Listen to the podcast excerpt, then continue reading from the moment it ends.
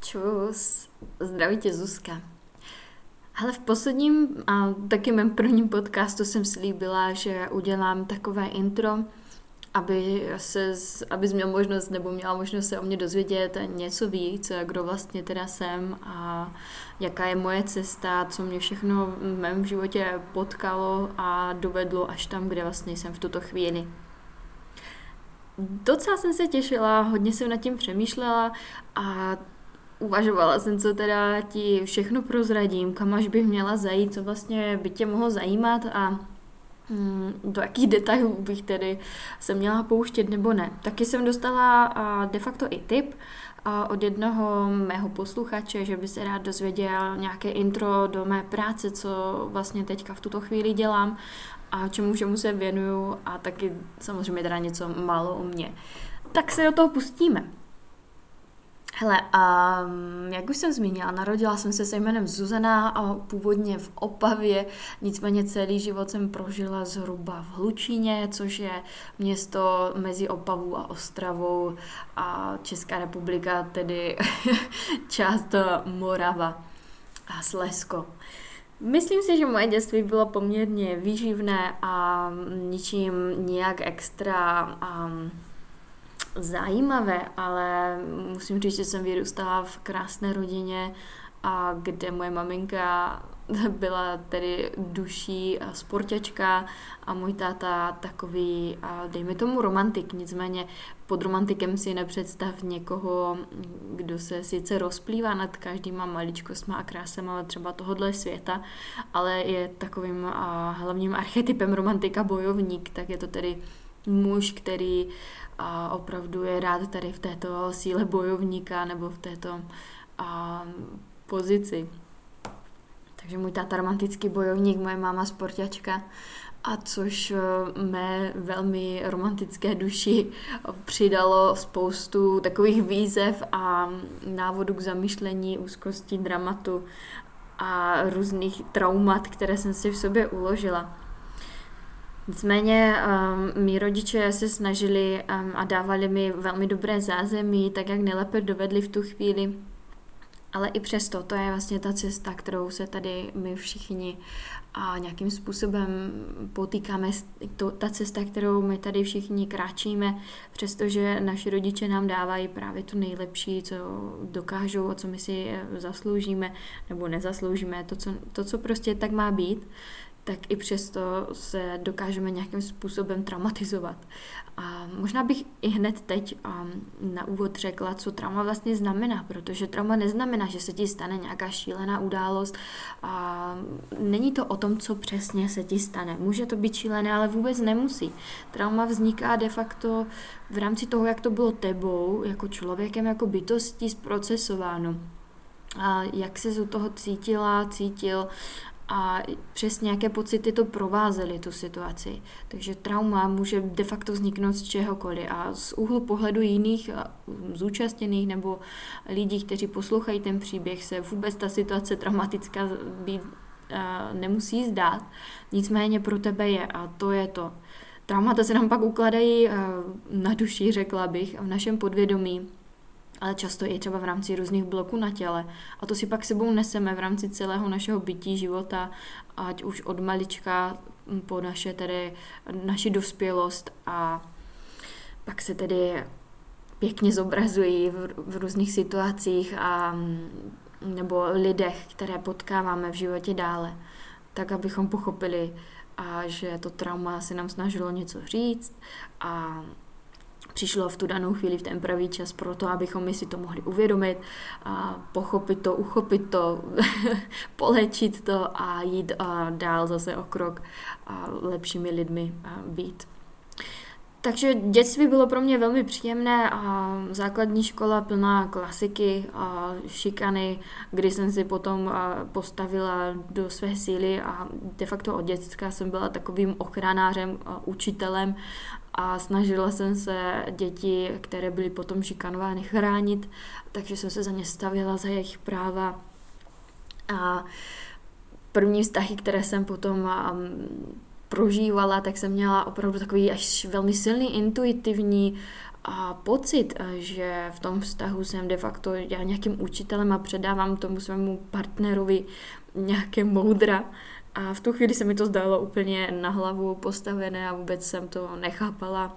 Nicméně teď, když se na to můžu zpětně ohlednout, tak tomu rozumím. K tomu se třeba někdy dostaneme v nějakém dalším podcastu. A vy Studovala jsem tedy základku v Lučíně a matematickou třídou, a, nebo dostala jsem se do matematické třídy, a kde jsem pak pokračovala na obchodní akademii, která mě absolutně nebavila. Nicméně na Gimpl se mi nechtělo, protože jsem věděla, že z Gimplu jdeš na univerzitu, na výšku a já jsem v té době cítila nebo věděla, bylo mi vtloukáváno do hlavy naší perfektní učitelkou nese základky, že nikdo z nás vlastně na výšku nemá tak to může být jedno z dalších traumat, kdy je ti vlastně v raném dětství vtloukáváno tvým vzorem, tvou autoritou ve škole, že ty vlastně nejsi dost dobrý na to, aby si mohl jít studovat na vysokou školu. A tahle učitelka byla sama o sobě asi velmi zakomplexovaná, nicméně stáří odpovídalo asi davne, dávnějšímu režimu, protože učila už, už moji mámu, a do té doby, než uh, si vlastně rozpomenula, že moje máma je moje máma a že ji učila, tak jsem měla docela dobré známky tady s touto úplně učitelkou. Nicméně, jakmile moje máma přišla potom uh, do školy na nějaké třídní zkusky a tam se jí to teda rozpomenul, protože moje mamka byla dost rebel, když byla malá, tak uh, se ty známky záhadně zhoršily. Ale o to vůbec nejde. Jde o to, že tady tato učitelka nám asi nepřinášela ten nejlepší příklad a vhled do života. Tím, když nám říkala, že my jsme nic a že nemáme na to být tedy studenty vysoké školy a že ona má tři červené diplomy a mm, stále studuje univerzitu třetího věku. Myslím si, že se nás to hodně dotklo i to, když eh, se velmi hlasitě dotýkala takových citlivých témat, jako když byl někdo sociálně slabší ve třídě a ona ho opravdu veřejně ponižovala se slovy, tak ty nemáš ani na tušku, tak já ti musím dát svoji tušku. Tak a věřím, že ten chlapec tady tohoto musel být opravdu taky docela traumatizovan. Matěj, bylo mi tě líto. a stále to utkvělo v mé paměti. A chtěla jsem tedy střední školu, kde bych mohla už se tady naučit něco, co bych mohla využít, něco praktického a obchodní akademie byla taková jakože druhá volba. Já jsem totiž chtěla být kriminalistou, už v té době jsem se hodně zajímala o to, jak funguje lidská mysl a fascinovali mě tedy vrazy a různě psychicky nemocní lidé, fascinovalo mě to, proč to tak mají, co je k tomu vede a jak, jak se s tím dá třeba pracovat. A přečetla jsem zajímavé knihy o, o vraždách, vrazích a byla jsem tím opravdu unešena.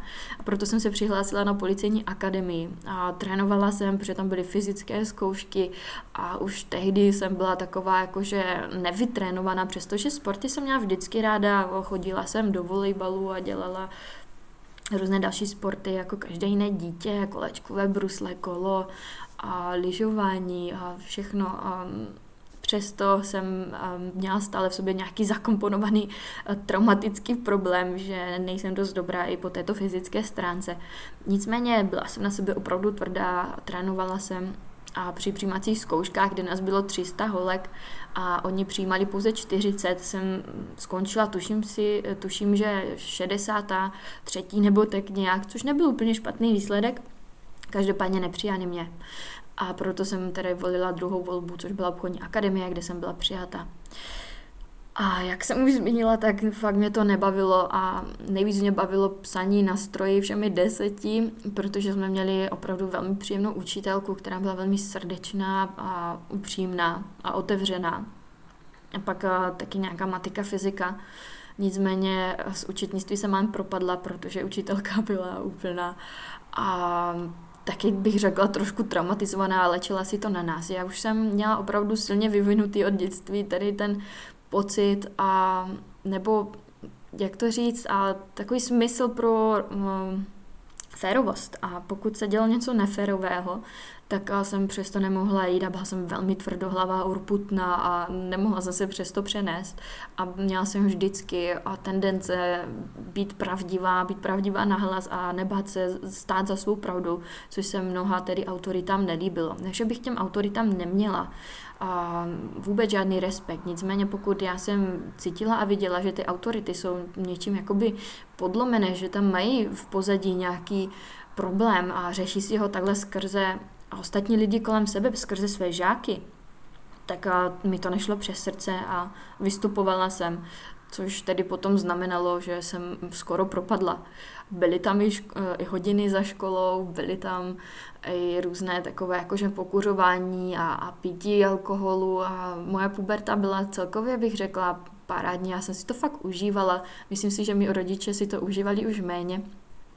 Ale mm, vůbec nelituju ničeho a spíš na to pohlížím tak, že jsem si to opravdu užila.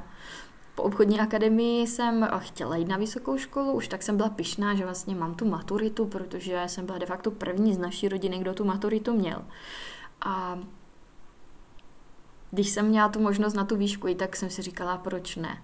Nicméně chtěla jsem jít studovat psychologii, ale stále jsem měla v pozadí ten blok, že nejsem dost dobrá na to, abych eh, šla studovat psychologii, že to bude hrozně těžké a že bych potřebovala mít nějaké předpoklady a nějakou přípravu v rámci jako jiné střední školy a necítila jsem, že by se mi chtělo někde jakoby doučovat. Prostě jsem se necítila, že jsem dost dobrá na to. A tak jsem se rozhodla přihlásit na obor a na Technické univerzitě v Ostravě, a kde vlastně fakulta HGFK, což je taková jako hornická fakulta, bych řekla, a tam byl obor zpracovávání a zneškodňování odpadu. Já jsem si o tom oboru dozvěděla jenom tak, že de facto přijímají všechny, kdo se přihlásí, protože se tam nikdo nehlásil. a šla jsem na to velmi logicky a ve stylu, hele, odpady vždycky byly, odpady jsou a odpady budou a vždycky bude potřeba mít lidi, kteří se o ně budou nějakým způsobem starat. V té době byla taková pracovní krize a ne, velká nezaměstnanost a proto jsem se tedy rozhodla, že tady by ta zaměstnanost, zaměstnanost zaměstnanost měla být. Byla nám i slibována, že jakmile vystudujeme bakaláře, takže máme stoprocentní a tedy a možnost být zaměstnání. A studium to bylo zajímavé, já jsem si to docela užívala, hlavně tady znovu chemii a, a takovou volnost, kterou jsme tam měli a potkala jsem tam spoustu zajímavých lidí a taky velmi blízké budoucí přátele. ale zjistila jsem, že to není obor, kterému bych se věnovala nebo chtěla věnovat, jelikož e, vystudovala jsem tedy bakaláře, dokončila jsem ho, ale věděla jsem, že ta práce je spíš administrativní a že ty místečka, kde ti odpadáři, odpadoví hospodáři sedí, tak jsou velmi e, jako dobře posazená a ty lidi si ty místečka, teplé místečka velmi uh, drží a nepouští je a za stolik těch míst uh, volných není a opravdu ta stoprocentní zaměstnanost po vystudování bakaláře nebyla. Tak takové jakože překvapení, ale, ale dobrý. Taky jsem se tam setkala i s tím, jak můžou být univerzity a takovým jenom přeludem bych řekla, protože jsem byla svědkem toho, kdy můj uh, spolustudent, spolužák de, si de facto zaplatil ten uh, si zaplatil ten uh, toho bakaláře a a taky nevím, jak to měl s inženýrem, tam už jsem potom nepokračovala, Každopádně vím, že dělal doktorát a nevím, kde je mu konec teď, ale vím, že to bylo hodně o penězích a že bylo možné si to i takto jakože zaplatit. Což hodně kleslo ta, ta univerzita v mých očích, protože jsem věřila a taky jako naivita celý život mě provází že nějaká spravedlnost tady na tom světě je a že přece takhle to není správně, když si někdo něco zaplatí a, a pak má tu cestu vydlážděnou trošku úplně jinak, než někdo, kdo se opravdu a, snaží. Nicméně, a jakmile jsem dokončila bakaláře, v té době jsem a se rozhodla odcestovat do Kanady se svým tehdejším přítelem, budoucím ex-manželem. a v Kanadě jsme byli 8 měsíců. Můj tehdejší a přítel, budoucí ex-manžel, nedodělal bakaláře, měl tam nějaký problém, tak jsme se potom museli vrátit zpátky do Česka, aby si toho bakaláře dodělal. A pak nás potkaly takové zajímavé životní situace spojené s jeho rodinou, které nás de facto přinutili v tom Česku zůstat a už se do Kanady nevrátit. Mm, pro mě to bylo opravdu obrovská škola, protože poprvé vycestovat takhle do zahraničí a žít někde v zahraničí a bylo spousta výzev, ať už to začalo vůbec jenom vyplňováním nějakým mm, nějakých jakoby dokumentů k tomu, aby jsme dostali víza na ten jeden rok, tak a všechno v angličtině, napsat nějaký motivační dopis. Já jsem s angličtinou tehdy dost bojovala, protože zase měli jsme na střední škole angličtinářku, která mi neseděla, měli jsme spolu takové jakože konflikty a já jsem raději maturovala z matematiky než z angličtiny. A na té výšce té angličtiny jako moc nebylo a stála docela zaprd, bych řekla. A neměla jsem ani žádnou aktivní možnost, ani jsem se nějak nesnažila tu angličtinu prohlubovat, cvičit, nebo koukat třeba na filmy, jak je to teďka v tuhle dobu, a kdy děcka prostě koukají na filmy s titulkama mají tu angličtinu opravdu na jiném levelu a úrovni. Já jsem ještě trošku stará škola tak pro mě to byla opravdu velká výzva, kdy jsem musela čelit tedy nejen všem těm byrokratickým věcem, které ze srdce nenávidím a nebaví mě a hrozně mě nudí, ale i potom čelit té práci jako takové a komunikovat v té angličtině přímo s dalšími lidmi. Ta práce a místo, de facto měli jsme velkou šanci nebo takové dobré zázemí, dobrý start, protože jsme zůstali zhruba tři týdny u rodinných příslušníků mého tehdejšího partnera, budoucího ex-manžela, o jeho tetičky a strejdy, a kde jsme mohli tedy kempit, dokud jsme nějakou práci nenašli, protože jsme tam přijeli bez jakéhokoliv dohodnutého zaměstnání, ale nakonec se nám podařilo tedy najít zaměstnání v hotelu a v takové, já bych řekla, vesnici jménem Lake Louise a v takové rezervaci přírodní Banff, a což je, dejme tomu, kousek od Calgary v Kanadě.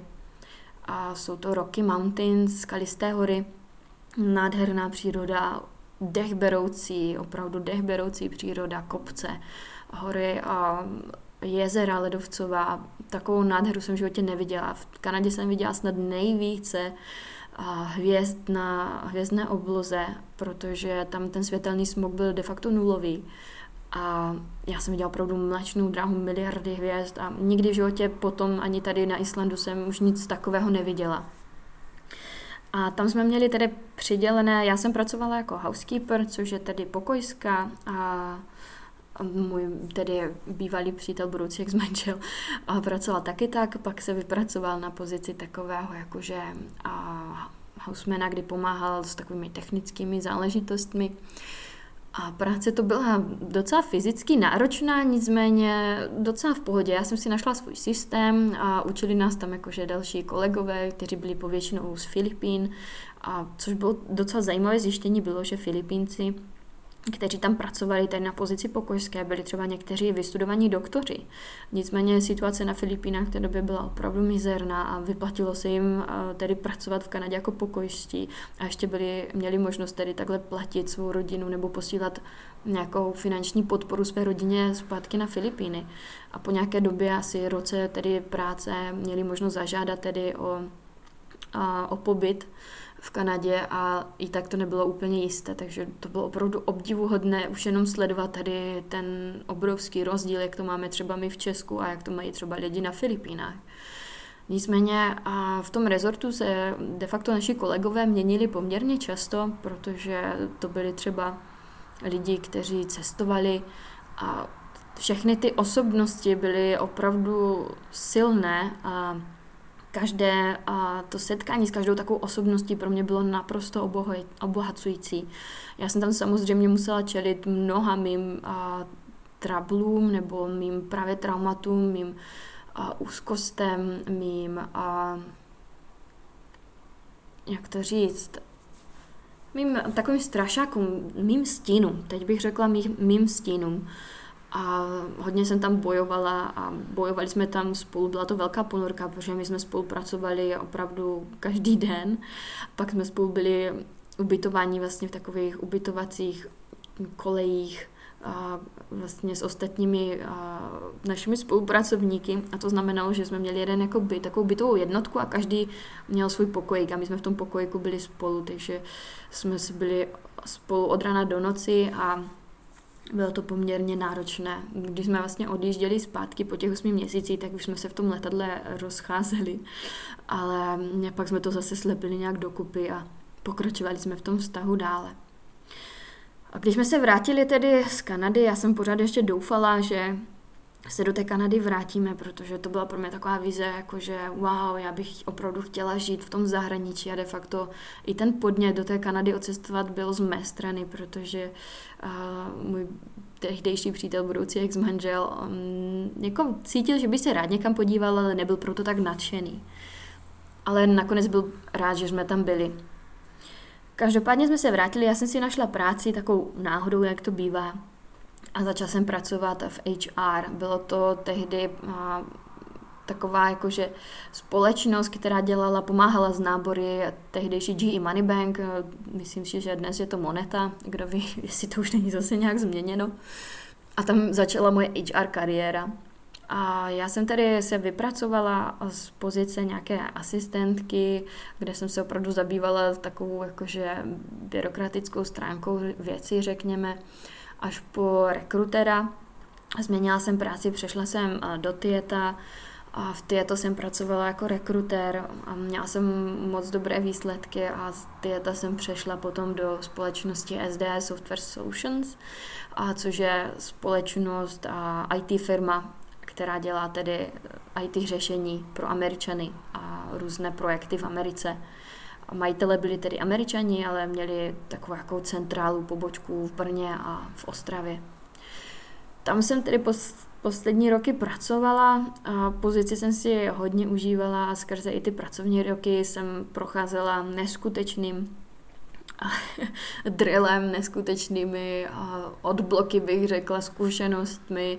Bylo to bolavé skrze prostě šéfa, který byl naprosto mizerný šéf a potom přes opravdu nepříjemné kolegy, až jsem pak skončila v té poslední společnosti, kde jsem byla sama svým pánem, měla jsem perfektní kolegy, měla jsem perfektního šéfa, měla jsem super mzdu, měla jsem de facto všechno, co jsem chtěla, co jsem kdy potřebovala a byla jsem jako velmi šťastná. A začala jsem de facto i ještě dřív, než jsem se do tady této práce dostala, do té takové de, de facto mojí snové práce, tak tomu předcházel i takový jakoby osobnostní růst. Taková moje ta spirituální cesta. Já bych řekla, že moje takové probuzení přišlo z půsty, s dlouhodobými půsty, kdy, když jsme se vlastně vrátili z té Kanady, tak po nějaké době já jsem se rozhodla, že půjdu do dlouhodobého půstu, byl to asi rok potom. A připravovala jsem se půl roku opravdu kruček po kručku k tomu, abych vydržela 21 dní jenom o destilované vodě bez jídla. Žádný čaj, žádné džusiky, prostě destilovaná voda a nic. Ano, destilovaná voda, přežila jsem a neublížilo mi to naopak mělo to opravdu velké zdravotní přínosy, protože jsem se trápila už de facto bych řekla skoro od narození s takovými kožními problémy, které se zlepšily díky tomu půstu třeba o nějakých 83% říkám. A s tím půstem de facto jako takový vedlejší efekt přišlo i takové jako uvědomění. Těch uvědomění bylo vlastně mnohem víc, bylo jich spousta, bylo to jako ve smyslu, co se dívala na ty lidi, které, kteří mě obklopovali, mé přátelé a jak vlastně žijí, že de facto většina jejich času je prostě nějaká party, opíce a nebo použít nějakou drogu a, a prostě takový život jakoby o ničem z toho pohledu toho půstujícího, který teda nepije nekouří, nebere žádné drogy a ani ho ty party potom vlastně nebaví, protože ne, že by na ně neměl energii, ale nedělá mu to dobře. Nedělá mu dobře ty energie těch lidí. Takže tady se ti při tom pustu hodně zbystří smysly, nejenom ve smyslu našich jako pět základních smyslů, jako čich mát chuť a, a tady a sluch a tady toto, ale i ostatní smysly ve smyslu smysly ve smyslu, eh, cítění energii ostatních lidí kolem tebe. Protože si asi si vědom nebo vědoma, že vnímáš, jak na tebe působí lidi kolem tebe. Někdo ti třeba dodává energii a někdo ti naopak energii ubírá. A někdo, s někým je ti jako velmi dobře a s někým ti opravdu dobře není. A není k tomu žádný třeba logický, analytický důvod, pokud teda nejsi nějaký uh, analytický psycholog nebo psychiatr který se vyzná v rámci tady těch podvědomých pochodů, které jsou s tím spojeny. Každopádně já na té úrovni v tom půstu jsem tady toto cítila ještě mnohem více zostřeněji a začala jsem vnímat i ty situace v mém životě poměrně jinak a začala jsem vnímat i ten můj vztah trochu jinak. Začalo se to tak jako všechno transformovat, bych řekla. V té době jsem taky začala s holotropním dýcháním, což nebylo žádným překvapením, protože už od eh, nějaké puberty já jsem byla a mimo to, že jsem byla tedy, hodně jsem se zajímala o tu lidskou mysl a mentalitu a jak to funguje a proč jsou lidi zvrácení, tak i pro, o to, jaké to je v tom změněném stavu vědomí. Ale nikdy jsem měla koule na to zkusit nějakou drogu nebo látku psychedelickou, která by mi ty brány vnímání rozšířila. Nicméně, doslechla jsem se, že holotropní dýchání a skrze vlastně Stanislava Grofa, který to holotropní dýchání vymyslel, což je tedy český psychiatr, který pobýval většinu jeho života v Americe a napsali spoustu knih na toto téma. A já jsem ty knihy četla jedním dechem a Řekla jsem si, tyjo, a není asi náhoda, že jeho blízký přítel, kamarád Milan Hrabánek, což je psychiatr bydlící ve Vlaštojčkách, kousek od Opavy, tady to holotropní dýchání nabízí, což je kousek od Hlučína, že jo. A já jsem se tedy rozhodla, že tam tedy půjdu a zkusím to. A šli jsme tam tehdy oba, já i teda ten můj tehdejší přítel, budoucí ex-manžel. A pro něho mu se neotevřelo de facto vůbec nic. On se nedostal přes nějaký stav dále a šel tam de facto jenom z takové jako mé naléhavosti. Ne, že bych ho nutila, ale spíše, že on to jako necítil, že by to potřeboval, ale já jsem cítila, že ano a šli jsme tam spolu jako pár. A nejen, že vnímal, že je to takové jako, že vůdu nějaké psycho, nicméně, a protože byl taky analytický a docela logicky založený člověk, ale je to zvláštní, jak to každý vnímá jinak a jak každého opravdu ta zkušenost je úplně rozdílná. Nicméně díky tady tomu holotropnímu vnímání, eh, dýchání se mi otevřelo to vnímání zase jinak a řekla bych, že velmi obdobně jako při tom půstu. A začaly se dít v mém životě změny.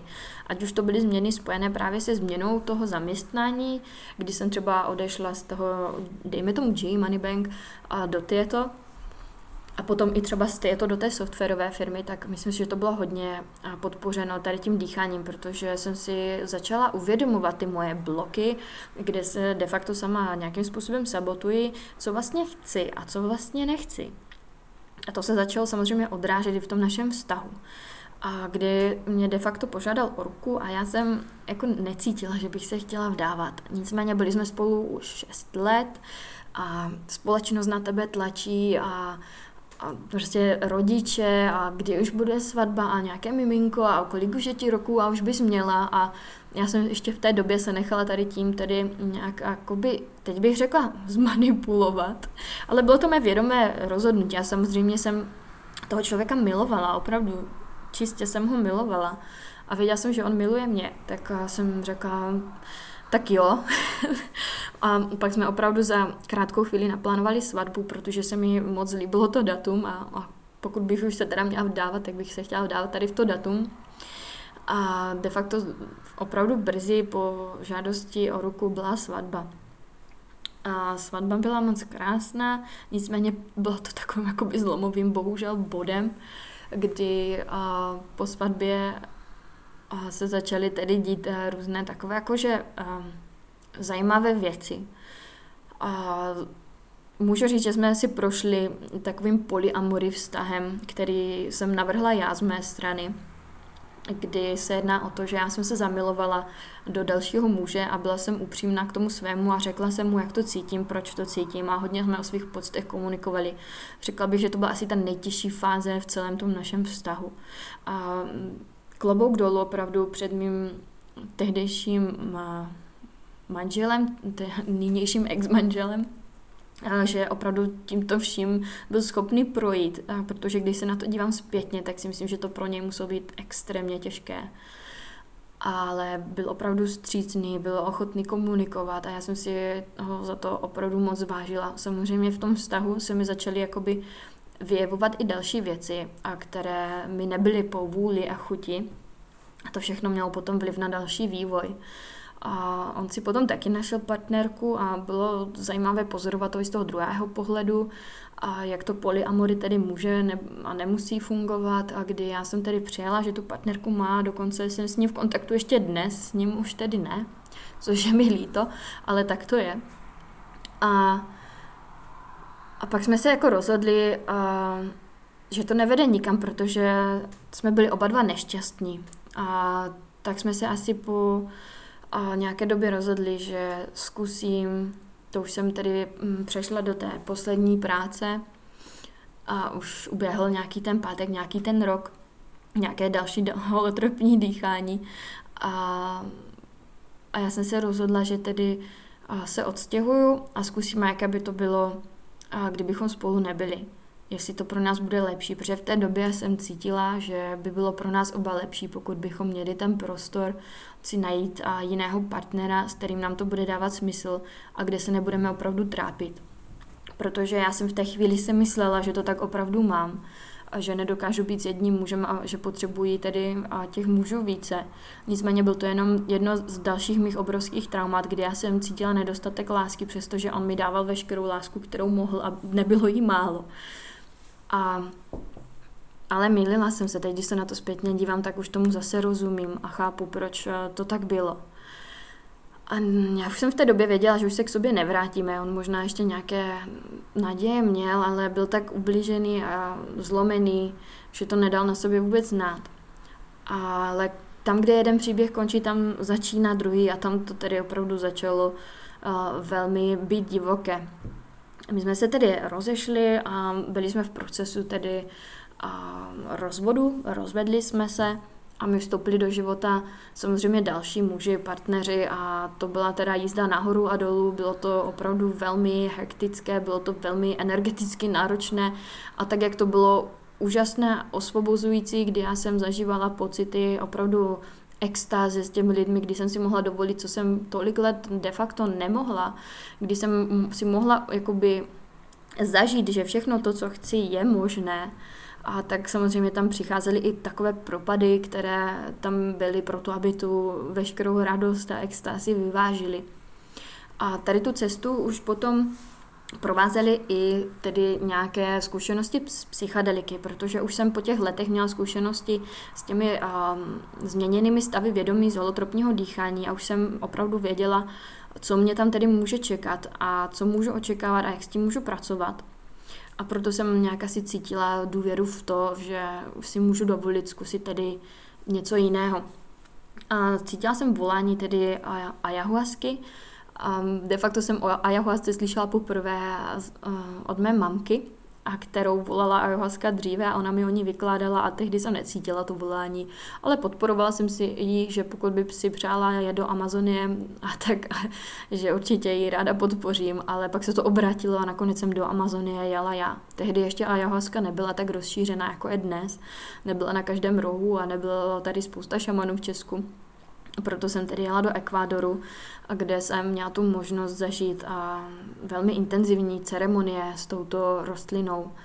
A ty zkušenosti byly, řekla bych, mm, velmi podobné těm změněným stavům vědomí z holotropního dýchání, nicméně byly více intenzivní na fyzické úrovni a ve smyslu mm, projevu a a taky jako nepříjemnosti, řekla bych, ale o tom se budeme bavit třeba v dalších dílech mých podcastů, kde budu mít možnost to rozebrat více do detailu.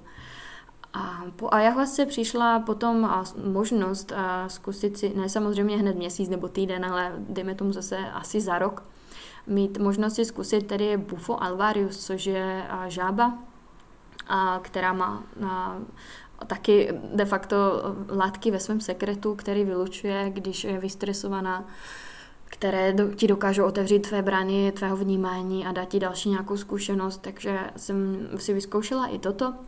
A taky mi to dalo spoustu zajímavých vhledů, taky mě to posunulo na té mé cestě a diametrálně jinam v chápání toho světa, jak to tady funguje a jak funguji vlastně já a jak funguje moje mysl a moje podvědomí. A de facto tak všechno jako do sebe zapadalo.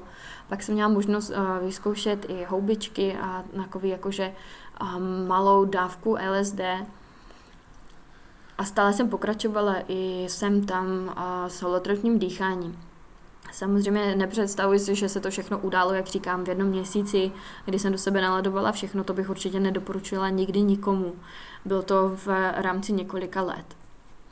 A když už jsem cítila v té mé práci, že mám teda všechno, všechno je strašně super a tak jsem i přesto cítila nenaplnění. Cítila jsem, že tam jsou věci, které nemůžu ovlivnit, které jsou de facto z hora od majitelů.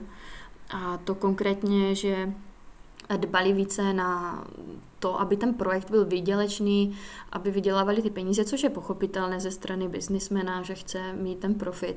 Ale nepochopitelné pro mě bylo to, že jdou za těmi penězi přesto, aniž by jejich zaměstnanci byli spokojení. Já jsem v té době hodně dbala na takový rozjezd projektu, spokojeností v práci a to, aby ty lidi se tam cítili opravdu jako doma, aby tam měli mezi sebou přátelé, aby a tam měli hodně pohodovou a uvolněnou atmosféru. Ono to vlastně v rámci těch IT firm bylo možné a myslím si, že se to už rozjelo do takových extrémů, že tam už ty hranice de facto skoro nejsou a aby to fungovalo na, na té upřímnosti a taky na té důvěře, na zodpovědnosti a aby tam opravdu nechyběla ta zábava jak v práci, tak třeba i po té práci.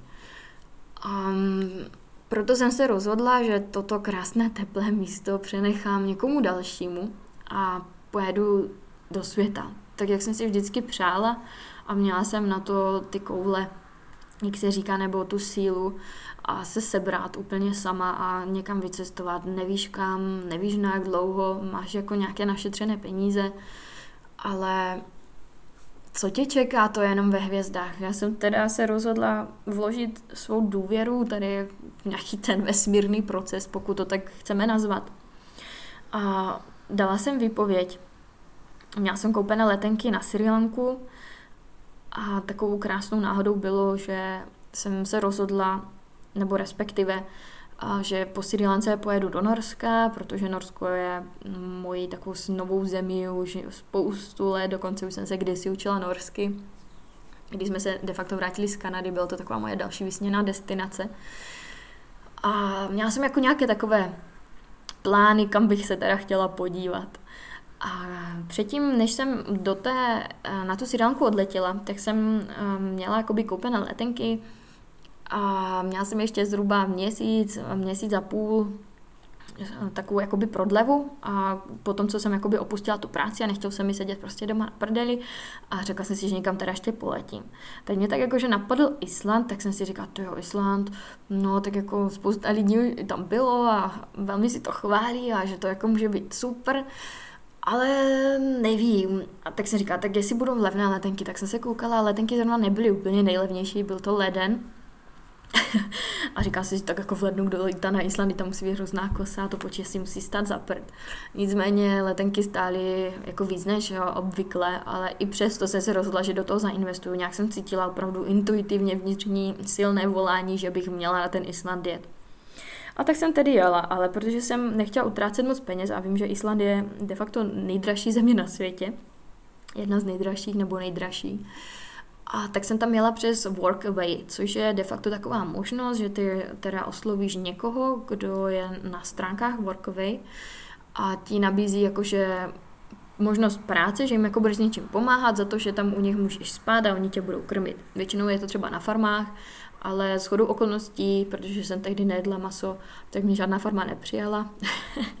Teď už tomu docela rozumím, proč, ale jsem i ráda, protože tam bylo spousta jakoby negativních referencí na ně, že se moc nedobře starali o, o ty své lidi, kteří jim přišli pomáhat, ale ozvala jsem jedna žena, že bych chtěla pomoct a se svými dětmi a jako dělat takovou jakože operku, dejme tomu, jako pomocí z domácnosti a že za to můžou nějak být a, a prostě jíst Tak jsem byla nadšená, bylo to všechno takové jakože otevřené a přiletěla jsem na Island a začala jsem teda tímhle.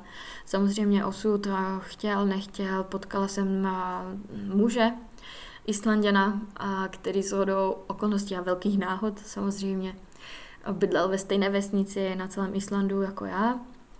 A šest let studoval dříve medicínu a v Martinu na Slovensku, takže uměl i jako slovensky. Tak to bylo takové krásné zpestření a, a říká se si, tak to je teda fakt jako nádherná náhoda. A s tím mužem tedy uh, žiju dodnes na Islandu. Je to tedy můj přítel. Samozřejmě Island a země jako taková, ta si tady vybruje úplně na jiném levelu a příroda naprosto úžasná, čistý vzduch, čistá voda. Já jsem byla třeba úplně v šoku z toho, že se jdeš projít a můžeš se napít jakoby z potoka, že to není toxické, nebo že se nemusíš ničeho bát a je to naprosto normální. Tady je to ještě jakoby v pořádku, mi to přijde. Samozřejmě to počasí je hodně své a to počasí může být někdy opravdu drsné. Každopádně, když jsem byla na tom Islandu, tak měla jsem už koupenou letenku na tu Sri Lanku, tak jsem si říkala, že to jako samozřejmě nenechám. Nenechám to propadnout. A tak jsem na tu Sri Lanku odletěla. A na, už na Islandu jsem, mě napadlo, že bych se chtěla tomu holotropnímu dýchání věnovat více do hloubky. Tak jsem se koukala na výcvik, jak se stát tedy facilitátorem holotropního dýchání, jak jako tedy můžu tady toto nabízet dál. Nějaké studium, věděla jsem, že existuje. A viděla jsem, a říkám si, jo, a tak kurzy jsou všude po světě, třeba by mohl být jeden i na Sri Lance. A div se tomu nebo ne. A totální náhodou. Na Sri Lance ten kurz byl. A byl tam poprvé za celou jakoby historii těch kurzů a byl zrovna v ten čas, kdy já jsem tam byla. Tak to je až tolik náhod dohromady, že tomu se říká de facto synchronicita. A možná je ti tady tenhle pojem známý, možná si už o tom někdy slyšela nebo slyšel. Každopádně to se nedá nazvat náhodou, tam bylo tolik těch aspektů, které se mohly vyvíjet úplně jinak, ale přitom se vyvedly takto. Tak uh, dobrá, tak absolvovala jsem ten uh, jeden jakoby část toho kurzu tam. Byla jsem naprosto nadšená, cítila jsem, jak moje duše poskakuje naprostým nadšením a věděla jsem, že to je ta správná cesta. Tak po Sri Lance jsem se teda vrátila zpátky na Island a věnovala jsem se tedy nějaké práci, kterou jsem si tady potom našla. Pracovala jsem jako asistentka jedné slečny na vozíčku ale věděla jsem, že mě to jako nenaplňuje. Přestože je to hezká práce někomu pomáhat, tak věděla jsem, že toto není teda moje cesta. A díky bohu eh, se staly nějaké organizační změny a já jsem poprvé v životě dostala výpověď. To bylo velmi zajímavé se cítit tady na této pozici, kdy si de facto docela, kdy si de facto velmi úspěšným manažerem a v softwarové firmě a najednou si nezaměstnaný. Každopádně nakoplo mě to proto, abych eh, začala tedy rozvíjet můj, můj vlastní záměr, mm, abych začala tedy nabízet medary tady tomu světu, protože už v té době jsem toho věděla tolik a už v té době jsem byla schopná pomáhat lidem a že jsem věděla, že teď je ten pravý čas. A pokračovala jsem tedy ve výcviku na facilitátora holotropního dýchání a připravovala jsem se na to, abych mohla lidem tedy tu podporu předávat co nejlépe, jak dovedu, a aby to bylo pro ně bezpečné a aby to nebylo žádné hů vodu, tak jak spousta třeba různých samozvaných léčitelů dělá. A v této chvíli já se tedy nacházím na místě, kde nabízím terapie, ať už jsou osobní nebo online, a nabízím možnost práce tady s tím dechem, kde už jsem ve fázi, kdy mohu facilitovat mé workshopy, kde nabízím lidem takzvané čtení z duše, což pracuje tedy na podvědomé úrovni a vytvářím spoustu dalšího materiálu, který bych ráda nabídla lidem. A biznis ještě nemám oficiálně tedy oznámený nikde, protože zrovna teď jsme na takovém rozcestníku, kdy se budeme stěhovat do Norska, ale ještě nevíme, kdy přesně, ale bude to velmi brzo. A proto se mi teď nevyplatí a nějakým způsobem ten biznis ohlašovat a zakládat veškeré detaily kolem toho, co se byrokracie týká, tak a čekám, až se tedy přestěhu, abych ten biznis mohla oficiálně a oznámit. A tak to je tedy taková moje cesta, ne cesta, moje autobiografie v kostce v pár větách. A to, co vlastně dělám, jak jsem se k tomu dostala a jak to vypadá. Já bych se v následujících podcastech ráda věnovala jednotlivým částem toho mého života, ať už eh, bych chtěla probírat dětství a jak na nás má vliv a jak ovlivnilo tady tu mou cestu, a nebo o těch psychadelicích, a, nebo o holotropním dýchání, a nebo o těch terapiích, které vlastně nabízím. Protože věnuji se člověku a, celistvě, a což znamená, že se dívám na člověka opravdu jako na celistvou bytost, kde spojujeme všechny vrstvy, které se nás týkají, ať už je to vrstva fyzického těla, emocionálního nebo i toho spirituálního. Ono pokud uh, není vybalancováno jedno, nemůže být vybalancováno druhé a všechno se vším souvisí.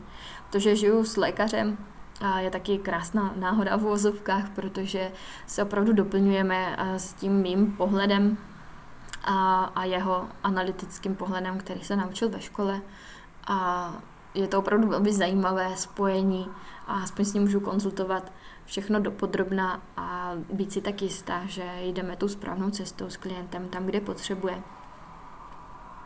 Co se týká nějakých dalších informací o, to, o těch servisích, co já nabízím, můžeš se podívat na můj web. Já jsem vytvořila teda web v češtině a odkaz najdeš tady vlastně na tomhle podcastu v popisku, jinak je to uh, thewholeness.therapist.com .com a kde mm, najdeš tedy něco v kostce o tom, co dělám. Každopádně pokud tě zajímá něco konkrétního, tak určitě se neboj mi napsat kdykoliv, kamkoliv a moc ráda si to přečtu.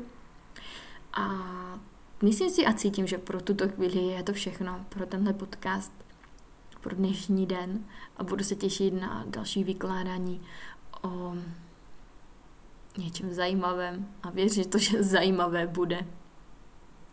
Díky, že jsi poslouchala nebo poslouchal až doteď. Já si tvého času moc vážím a těším se jednak na příště a těším se, že budeš mít fajný zbytek dne. Uži si svůj den a těš se na další informace o nejen tvém fyzickém, ale mentálním zdraví. Čus, čus, Zuzka.